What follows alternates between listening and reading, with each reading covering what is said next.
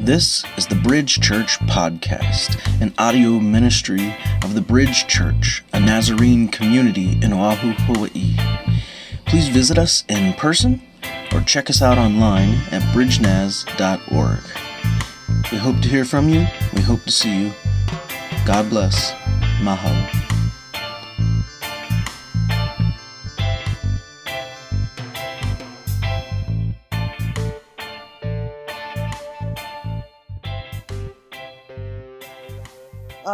Ever noticed that for the overwhelming majority of people, uh, one eye looks bigger?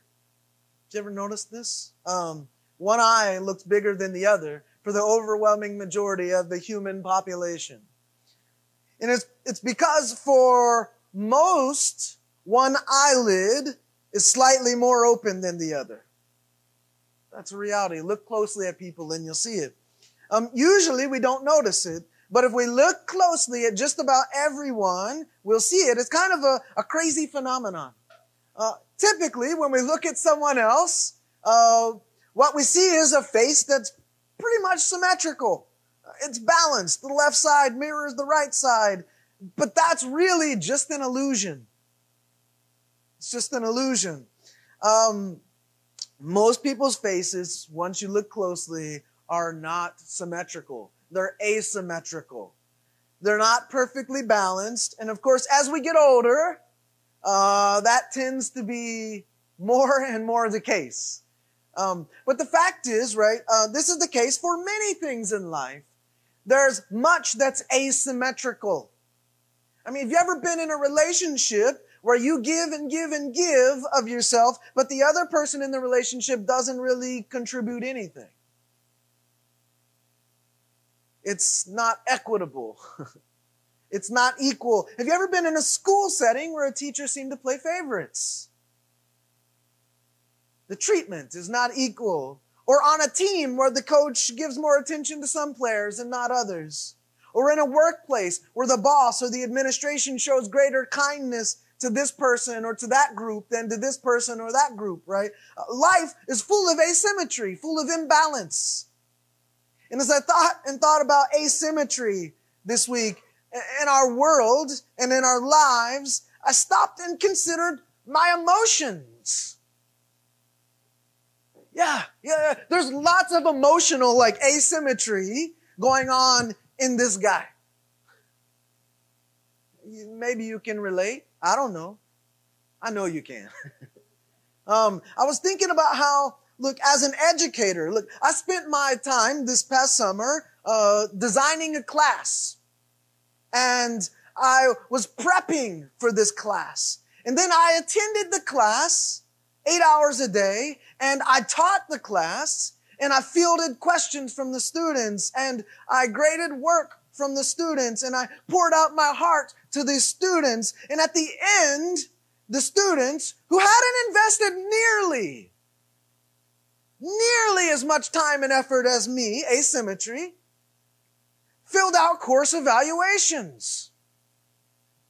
14 of them were incredible. These 14 were so complimentary of me, so positive, encouraging feedback.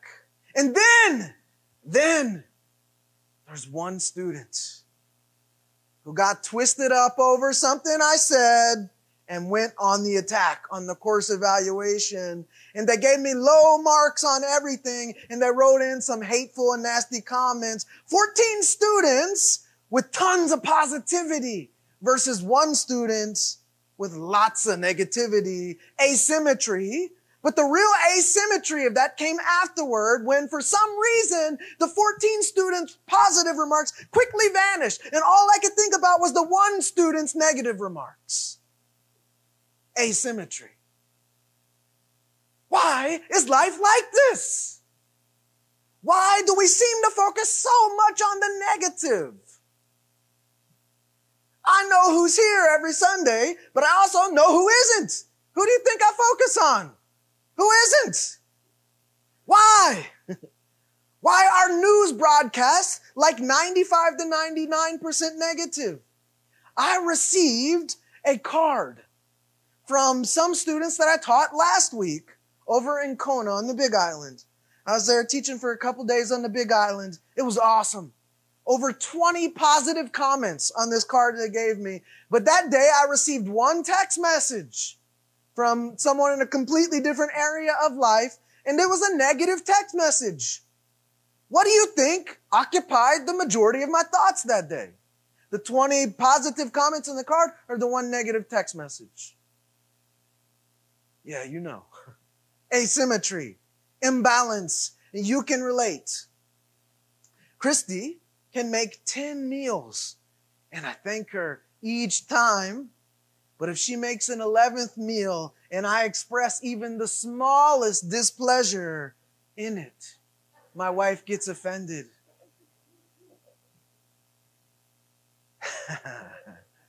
I'll stop there. Um, uh, I can watch my kids play sports, and they do many things right. But I notice a few of the little things they did wrong. Stop shaking your head.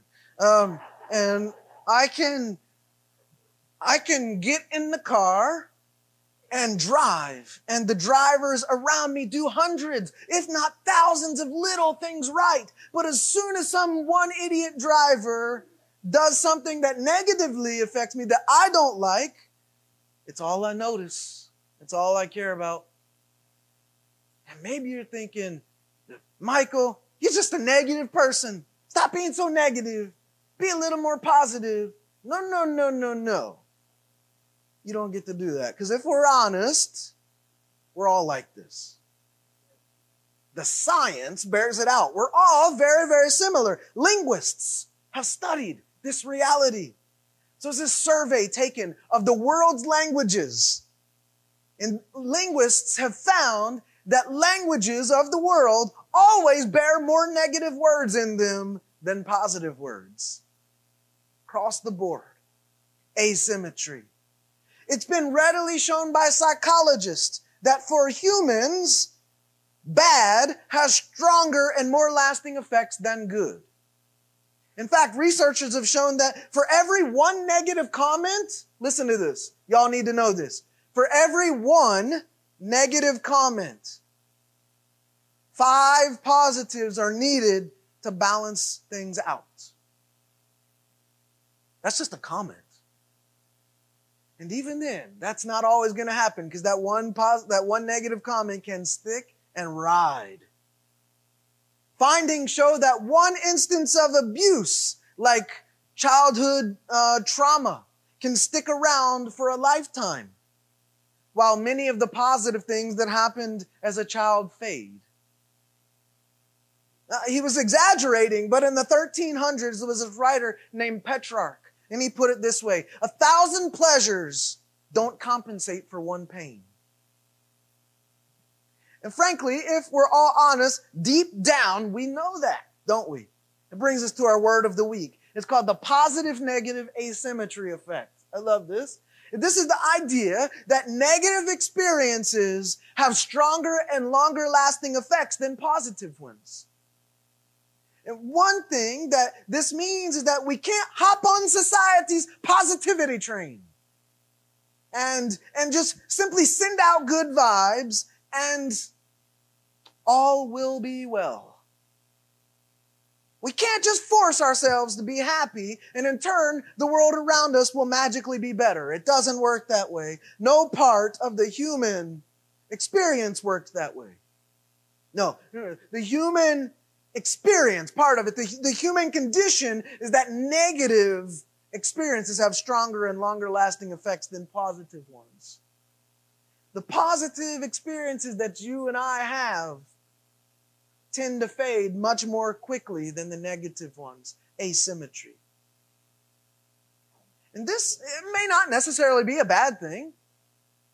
If we're prone to being on the lookout for things that can hurt us physically or emotionally, if we're like tuned in to potentially hurtful words or potentially hurtful relationships, if we're dialed in to sort of watching for those kinds of things, it's a sign that we have some care for ourselves. We want to protect ourselves. We want safety. we may have such a heightened awareness of the negative because at the end of the day we want to avoid danger and be safe and protect ourselves if we're if we're if we ignore potential hurt or potential danger and we just try to put on these fake positive lenses so we just don't see it then we open ourselves up to actually being hurt repeatedly and unexpectedly and as we approach Genesis again today, I think there's a sense in which all of the story of Genesis, but especially this part, has asymmetry written all over it. You can recall from last week that Jacob, he's on the cusp of leaving his uncle Laban's house, or Lavan. His house is in this place called Haran. And he's been there for 20 years, Jacob.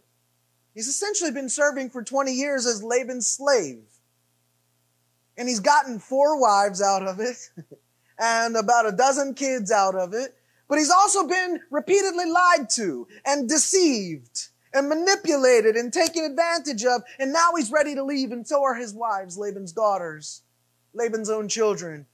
And prior to this, you remember, Jacob loved Rachel more than he loved Leah. or the other wives, asymmetry. Leah had more children than Rachel asymmetry.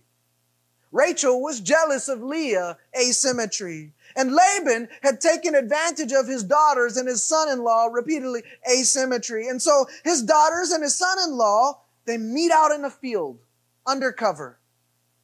And they plan their getaway without Laban knowing. It's an imbalance of knowledge, asymmetry. But there's more of where that came from. So we're going to see it as we enter into Genesis 31 today. We're picking up at verse 19. And it says this. Now, Laban, or in Hebrew, the right way to say this is Levan. Okay, that's going to make sense later. But um, now, Laban had gone to shear his sheep. And Rachel stole the teraphim that were her father's. Okay, we'll talk about that. Jacob, check this out. Look at this. Rachel stole the teraphim that were her father's, and Jacob stole the heart of Laban, the Aramean. But he didn't tell him that he was fleeing. So he fled with all that he had. He rose up, he crossed the river, and he set his face toward the mountain of Gilead or Gilead. This family, y'all, is scandalous, conniving, right? always doing everything in secret. Now, I suppose there's a sense in which sometimes they had to, but this is a wild way. It maybe doesn't seem so wild just looking at it. This is a wild way to start the story.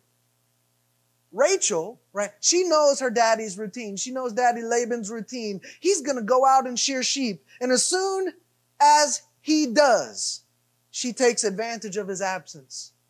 What does she do? She goes into his room or his space and she steals. Specifically, she steals her dad's teraphim. Teraphim are idols. That's what that means. This is a fancy word for idols. They can be large or small idols. Typically, these teraphim, they're carved in such a way that the god that the idol represents kind of looks like a human figure, has human features. So it would seem in this case that the teraphim are not that large because later we're going to find Rachel she sticks them in a camel pouch and she that she rides on and she's sitting on them. This will become a huge sticking point later in the story. So an important question is this, y'all. Why did Rachel steal her father's idols? Was she just being a vindictive little daughter? Um, was she just getting even? So I wonder, had she, she experienced a life of asymmetry? Of her dad using her. And was this a way of evening the score? Getting some balance back on the scales? Was the, the teraphim, the idol or idols, was it a souvenir so that maybe she wouldn't miss home when she left? Um, like her going off to college, think she's taking something from it. Was it so her dad? Maybe she was trying to protect her dad. If I take daddy's idol when I leave, he'll stop worshiping idols. It's like if I take daddy's cigarettes, he'll stop smoking them, right? Um, there was a belief that if one consulted an idol in prayer like this, that maybe the idol could tell the future. So did Rachel take the idols because they're getting ready to go on the run so that her father wouldn't be able to consult the idol and find them?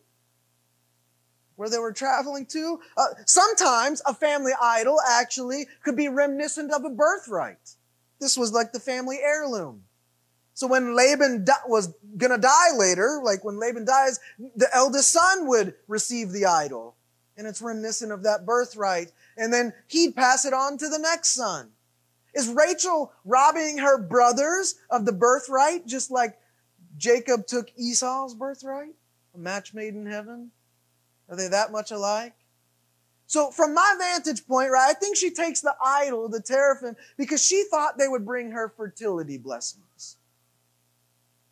I think uh, more than likely this god or this idol uh, represented a local fertility goddess that was around her area in the ancient world. Um, the goddess's name was Astarte or Ishtar.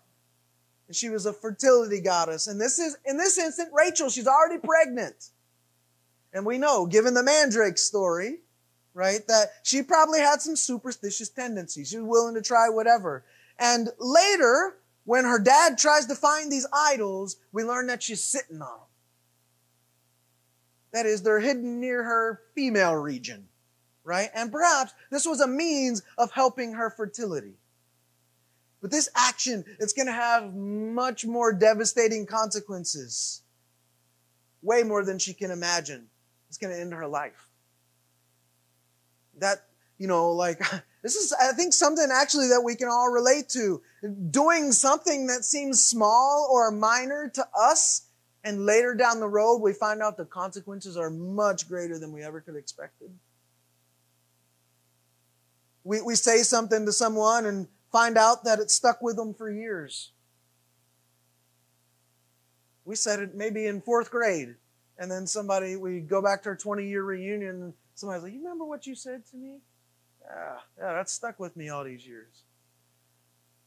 We do something, and then we learn that it affected someone's career or their well being over the long haul.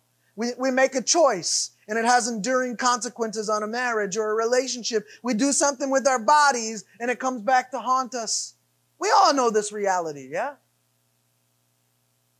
You notice what the text says that, that Jacob steals the heart of Laban.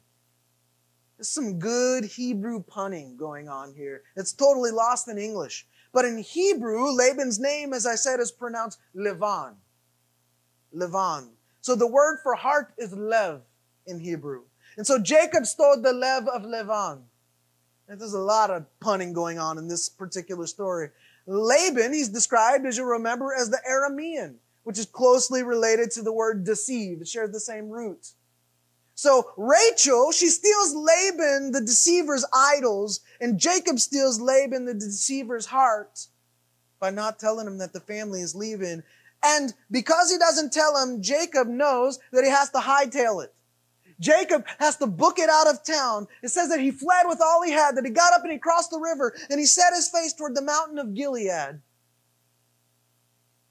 Ever had to get out of a situation quick? Jacob, he's up in the north in Padan Aram of Haran. And he leads his caravan south to the place called Ramoth Gilead, which is also a section of Aram.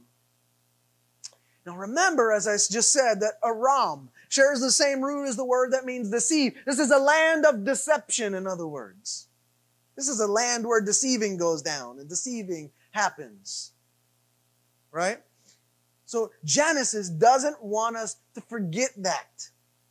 Doesn't want us to forget that. It's also where portions of the Aramaic, Aramaic language was spoken, which is very similar to Hebrew, by the way. Um, and later, in fact, in this very story, we'll see that Laban calls the area that Jacob is heading to by its Aramaic name. There's some Aramaic in Genesis. But Jacob's going to call it by its Hebrew name. And so this linguistic difference between Hebrew and Aramaic, between uh, Laban or Jacob who's speaking Hebrew and Laban who speaks Aramaic, it kind of puts a linguistic distance between them. The name of the game here is separation. They're trying, Jacob's trying to separate. Let's keep reading. It says this, Laban was told on the third day that Jacob had fled. And he took his relatives with him and he pursued him seven days journey he caught up to him on the mountain of Gilead. And God came to Laban the Aramean in the dream of the night and said to him, take care that you don't speak to Jacob, either good or bad.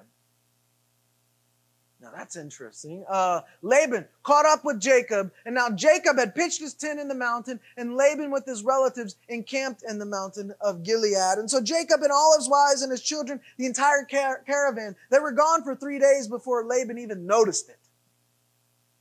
Yeah, yeah. How can that be? That's about two dozen people or more. They're all gone from the house. Like when my kids are gone at school, I notice it, right? When they're home, I really notice it.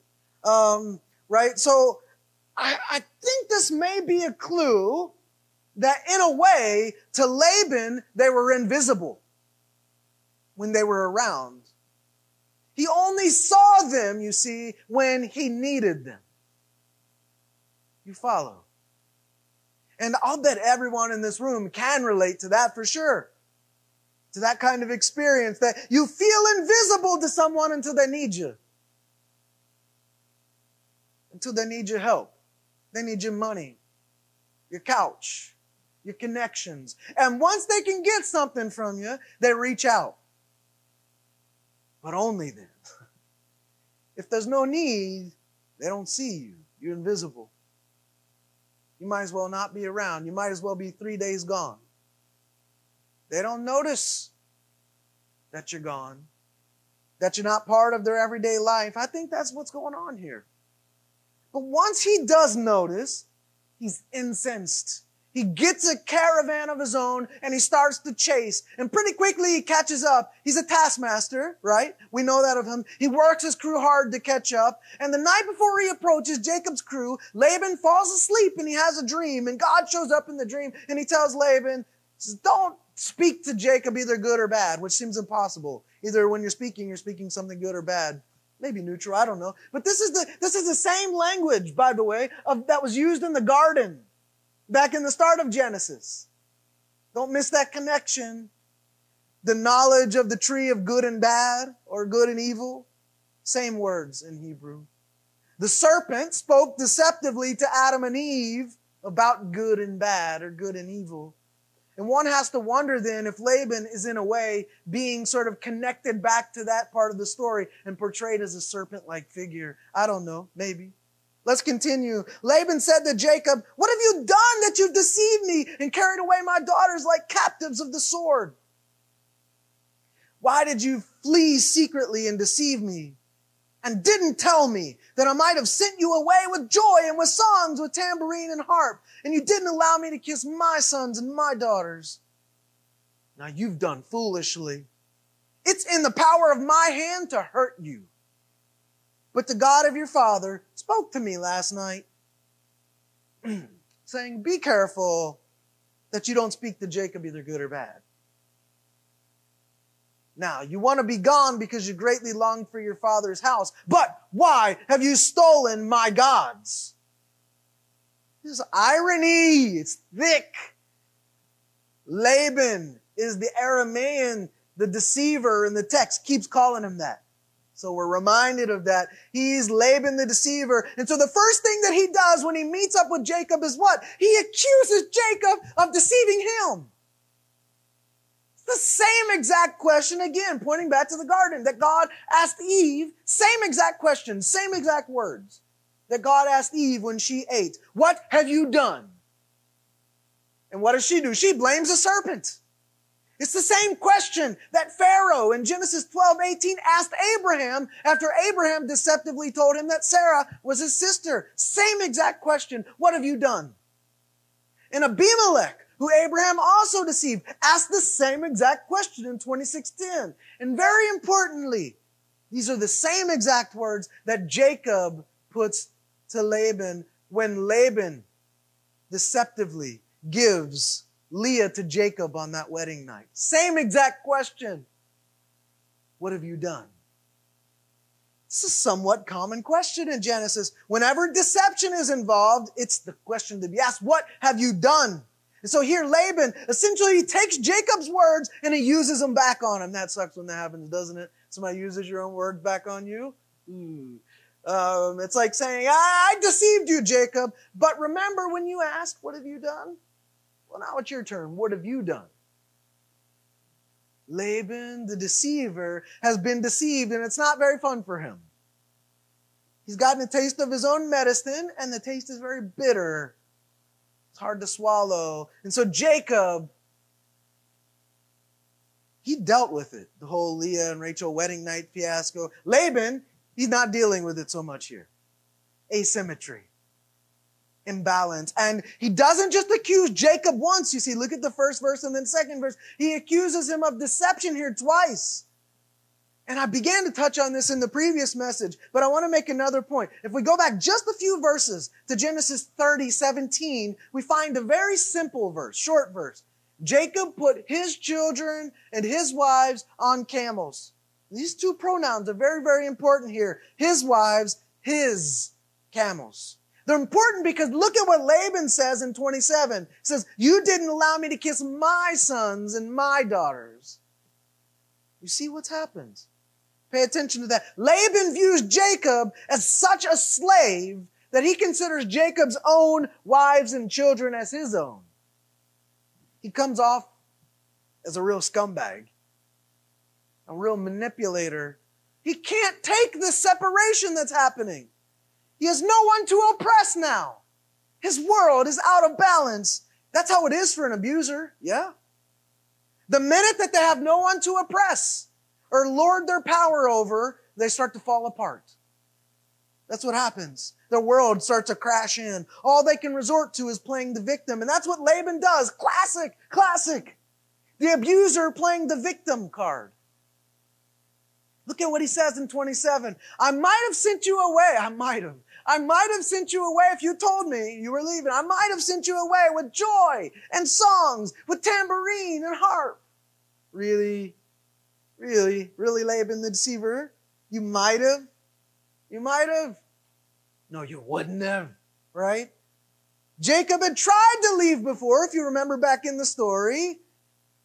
And Laban coaxed him into staying for six more years and taking care of the animals. There was no talk of a going away party then. And there wouldn't have been this time either. Had you known, Laban, you'd have manipulated Jacob again, trying to get him to stay. Because that's what abusers do. Once they know their victim might have an out, they'll do everything in their power to close that door, to stop it. They'll promise to change, to do better, to stop drinking, to be kind. They'll promise them the world. But give it a few days and it's back to the cycle of hell and oppression. Wouldn't have thrown a party and Jacob knows it and that's why they chose to finally leave and that's why they leave undercover. And just to let Jacob know what's up, Laban threatens him. I can imagine him look, going in for a hug, Laban going in for a hug on Jacob and whispering in his son-in-law's ear, son, you've done foolishly. And as he grabs the back of his neck with his hand and pulls him closer with a tight grip, he says, You know I have the power in my hand to hurt you? Don't you know? And he loosens up a little bit. But the God of your father spoke to me last night and he told me to be careful. It's a threat, no bones about it.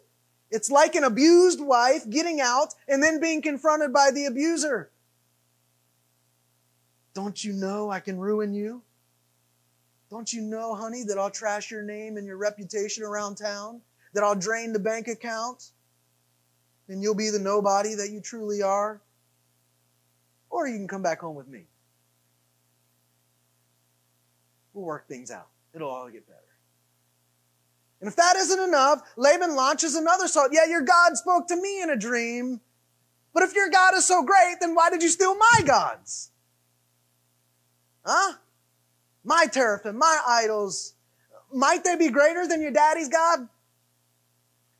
There's a critical point we need to see here. Look at verse 30. Laban's comment is, Why have you stolen my gods? And think back just a few verses. We read there that Jacob stole Follow me here. This is really, really important to say. What does it say? Jacob stole Laban's lev. That Jacob stole Laban's heart, you see. And here the same exact language is used when Laban speaks. He says, why did you steal my gods? In other words, I think we're meant to see this, that Laban's gods, his idols are his heart. Do you see? Yeah, yeah. Idolatry is a heart or a heart mind issue. The disposition or the posture of our heart reveals who we are, or really who, what we love and what we worship. I, I, don't say this to guilt trip anyone, but I say it because it's true. Where you spend your time reveals the posture of your heart. It's absolutely true. It's absolutely, if you can't gather for worship with others on a weekly basis, that's saying something. It's revealing something about your heart posture and what you truly love. You see, sometimes time itself becomes an idol. Sometimes we worship it. Sometimes it's sleep. Sometimes it's work. Yeah, all those can become idols. I mean, if we can't find a way to commit 60 to 90 minutes of our week to a deep group, then maybe it's saying something about our heart posture. I, I know I might be stepping on toes right now. Sometimes what I got to do. Um, I mean, is 60 minutes too much to give to the body of Christ? An hour, hour and a half, two hours. Is that too much to give to the church family? I don't know. Is your time an idol? Is your comfort an idol? Maybe your free time's an idol. Let me just, I want to be real for a minute. Is that okay? Uh, Lynn, can I get some permission to be real? I knew you'd say, that's why I called on you. Um, here's the real, the reality I know this might get some of y'all mad at me. Don't be mad at me. But like I've said since I started here two and a half years ago, I didn't come here to play church. Right? I, I, I'm not here to play church. And so, man, if we can't, if we can't be here for 90 minutes on a Sunday or give 60 minutes during the week, if we can't give two to two and a half hours to our faith community, then how serious are we? Right? What does that say about the posture, the disposition of our heart? Because some of y'all, when I or others might approach you, encourage you to be more present, maybe to join a deep group or something like it, man, sometimes I can kind of get a Laban response. Pastor, you trying to steal my God? You trying to steal my time, God, Pastor? My energy, God? my rest, God? You trying to steal my freedom idol? My free time idol? You trying to, to steal my laziness idol? What you trying to do, Pastor? Trying to steal? What you done to me, Pastor? You trying to steal my idol? Yo, what I'm saying, I, I need you to know I'm is coming from a place of just wanting good for this community and for you. And sometimes I got to stand up here and maybe tick people off. I don't know. But man, if I don't stand up here and have a little bit of backbone and a little bit of spine, and if I don't have commitment, if I don't have skin in the game, then I can't say anything. I can't open my mouth. But I do. And I'm asking you for the same.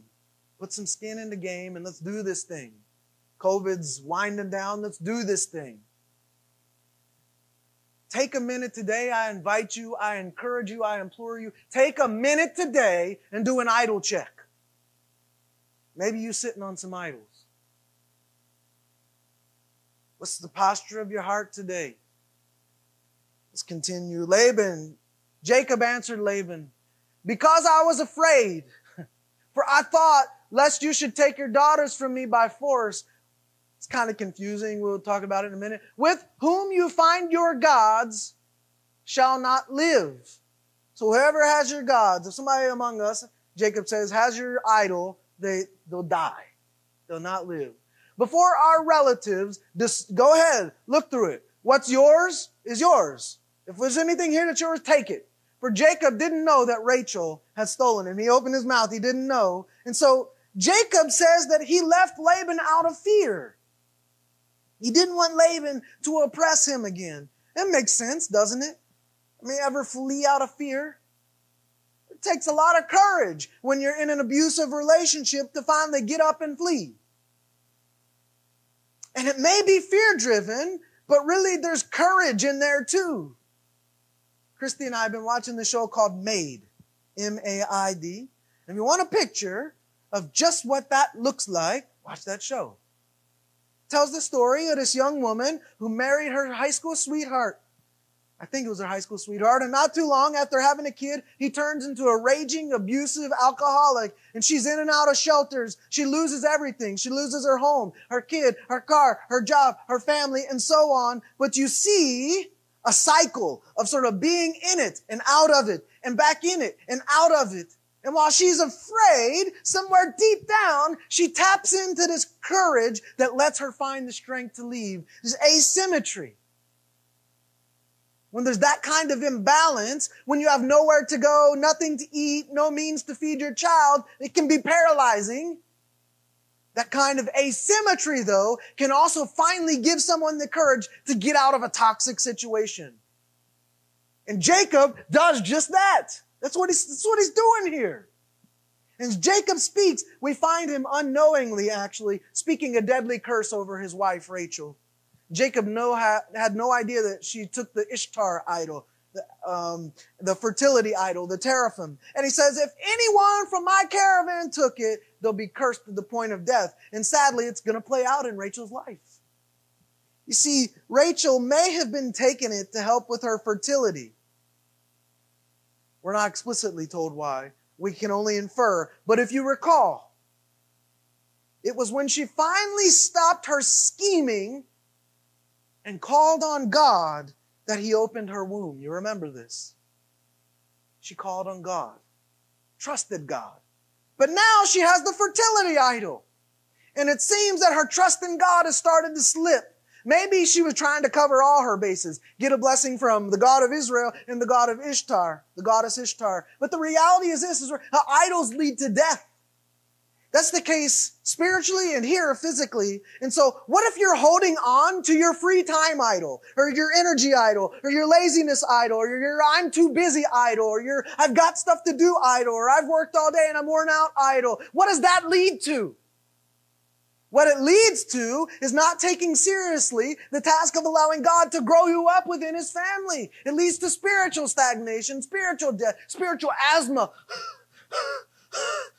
Spiritual cancer. Yeah. Let's keep reading. Laban went into Jacob's tent, into Leah's tent and into the tent of the two female servants, but he didn't find them. And he went out of Leah's tent and entered Rachel's tent. And now Rachel, she had taken the teraphim and she put them in the camel's saddle and sat on them. And Laban felt all around the tent, but he didn't find them. And she said to her father, don't let anger burn in the eyes of my Lord that I can't rise up before you, for I'm having the way of women.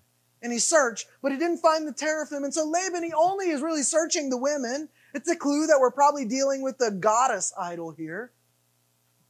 Leah, Bilhah, Zilpah, possibly his daughters too, and Rachel. It's like cold. You're cold, Laban. Cold, cold, warm, warm, warm, very hot. Cold, freezing cold, right? That kind of thing. He gets close, but no cigar. And we have this curious statement from Rachel. Don't be angry. I can't get up. I'm having the way of women. That could be referring to her time of the month. Doesn't really explain why she can't stand up. Most women I know can stand up during the time of the month. Um, but more likely, she's far along in pregnancy. The way of women. And it's hard for her to stand up at this moment. She's put the idol in her camel saddle, which she's still sitting on. Perhaps the camel saddle is doubling as a couch or something. I don't know, a, a, a cushion. But I wonder if this is a sign of Rachel too disrespecting her father. She doesn't stand in this man's presence again. She dishonors him by staying seated. And what we see next, if we pay close attention, it's like a mini court case that's coming up. It's like a formal way of settling matters in an almost legal way during this time period. So we're going to read a bit here. Look, Jacob was angry and he argued with Laban, and Jacob answered Laban, What is my trespass? What's my sin that you've pursued me?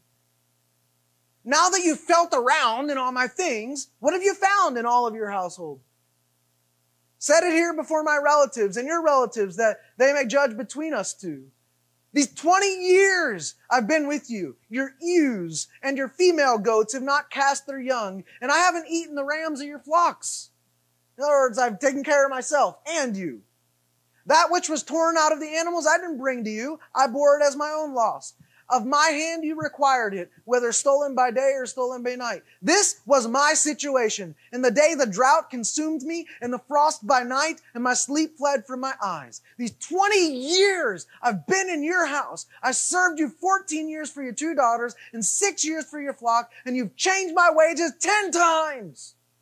If not for the God of my father, the God of Abraham, and the fear of Isaac, that's another name for God, being with me, surely now you would have sent me away empty.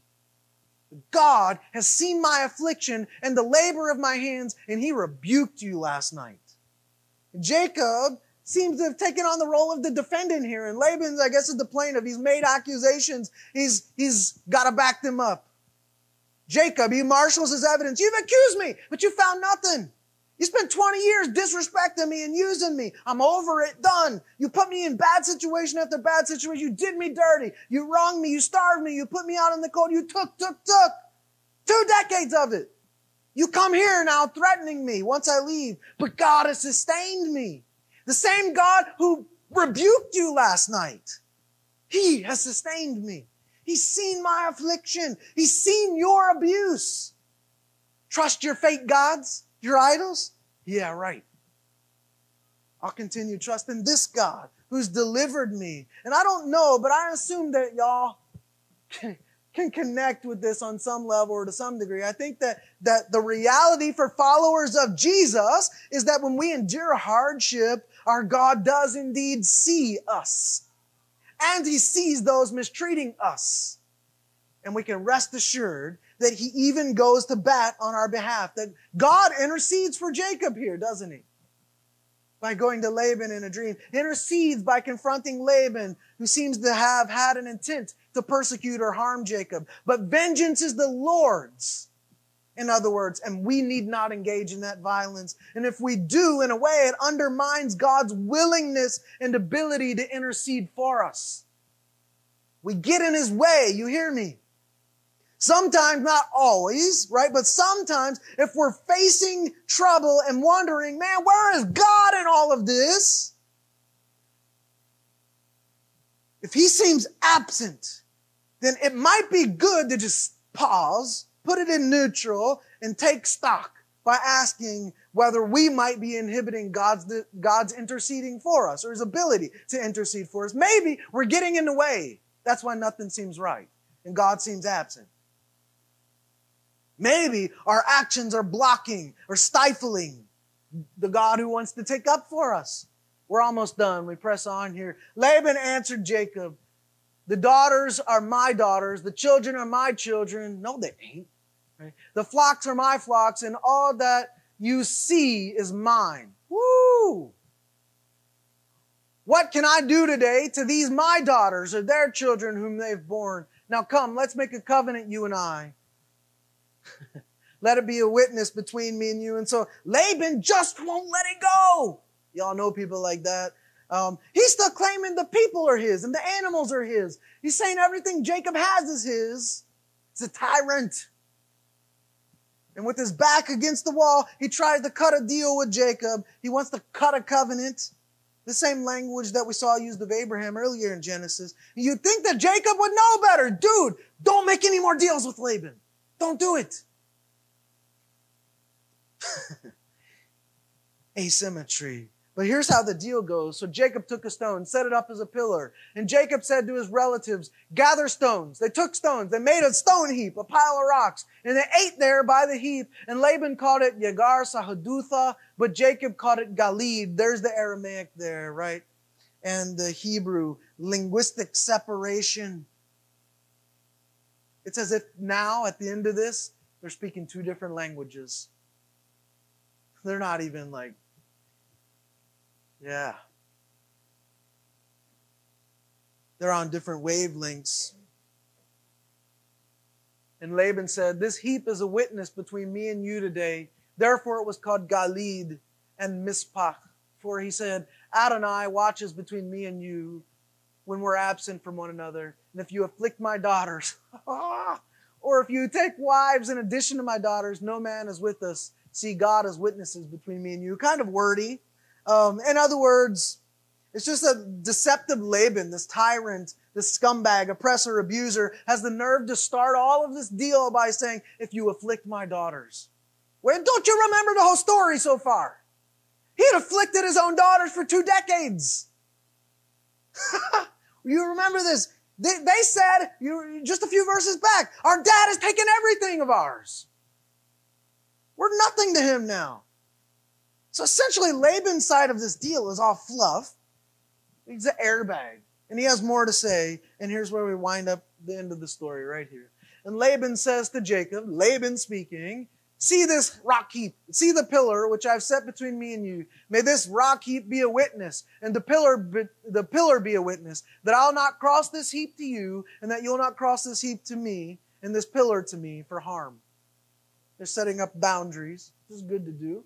Um, the God of Abraham and the God of Nahor, the God of their father, judge between us. And then Jacob swore by the fear of his father. Again, fear is another name for God here. Isaac and Jacob offered a sacrifice on the mountain and called his relatives to eat bread. And they ate bread and they stayed the night on the mountain. And then Laban rose up in the morning and kissed his sons and daughters and blessed them. And Laban departed and returned to his place.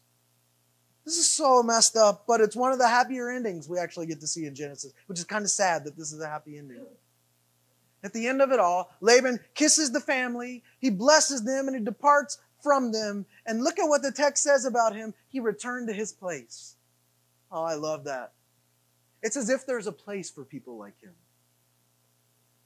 You know the old saying, right? There's a place for people like you. He returns to his place, Padan Aram, the land of deception and idols. It's where guys like him belong. And Jacob, he's on the move away from that. At least that's the way the story's told. He doesn't pray or have any communion um, with the Lord two, for two decades. And then this. Two decades apart from God for Jacob. Two decades is a good chunk of time. You should think of all the coworkers and acquaintances and friends and family that we know who've spent lifetimes, entire lifetimes, separated from God. Decades. God's nowhere to be found in their lives although false gods and idols abound, they've lived lives of asymmetry, imbalance, elevated this little idol god over God, self over God, this person over God, this job over God, this dream over God. Uh, then the list goes on. When we're not being intentional about it, it's easy to drift. It's easy to look at what the wider culture is saying and doing and believing in the spirit of the age. The, the Germans call it the zeitgeist, the spirit of the age, and they yield to the, the God of the age. Asymmetry. You know, I see a lot of bumper stickers around here on this island with the, the He is greater than I logo. okay, fine, true. But it's not enough. Yeah, you might be able to admit that God is greater than you. Okay, okay. But what about all the other stuff? Could you honestly put on a shirt or a bumper sticker that says, He is greater than my job? Or He is greater than my free time? Or he is greater than my laziness. Or he is greater than my desire to fit in. He is greater than whatever cultural fad is catching attention at the moment. He's greater than my sex drive. He is greater than drugs. He's greater than alcohol. He's greater than porn. He's greater than my worry. He's greater than my whatever. Can you affirm that his scripture is greater than your excuses? That his church is greater than your solitude? Or will you live a life of asymmetry, out of balance, maybe saying these things but not living them? Here's the bottom line asymmetry is often a telltale sign of idolatry. And when God looks at our lives and sees this asymmetry, that idolatry, I think He's asking that same question to us that we've encountered numerous times in Genesis What have you done to me? Michael, what have you done to me? And so today, brothers and sisters, I invite you to check yourself before you wreck yourself. Do a heart mind check. What's the posture of your heart today? Do an idol check. Are the things in your lives that are more important than or impinging on God? Is there asymmetry? Will you be like Laban and chase after your idols? Will you be like Rachel and sit on your idols and make them part of who you are, hoping that they'll bring some good into your life? Or will you, will you start living in such a way that your banner truly is He is greater than all? Amen? Let's stand. May bless you.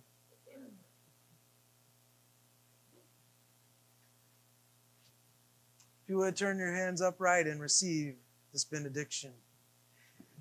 And now, brothers and sisters,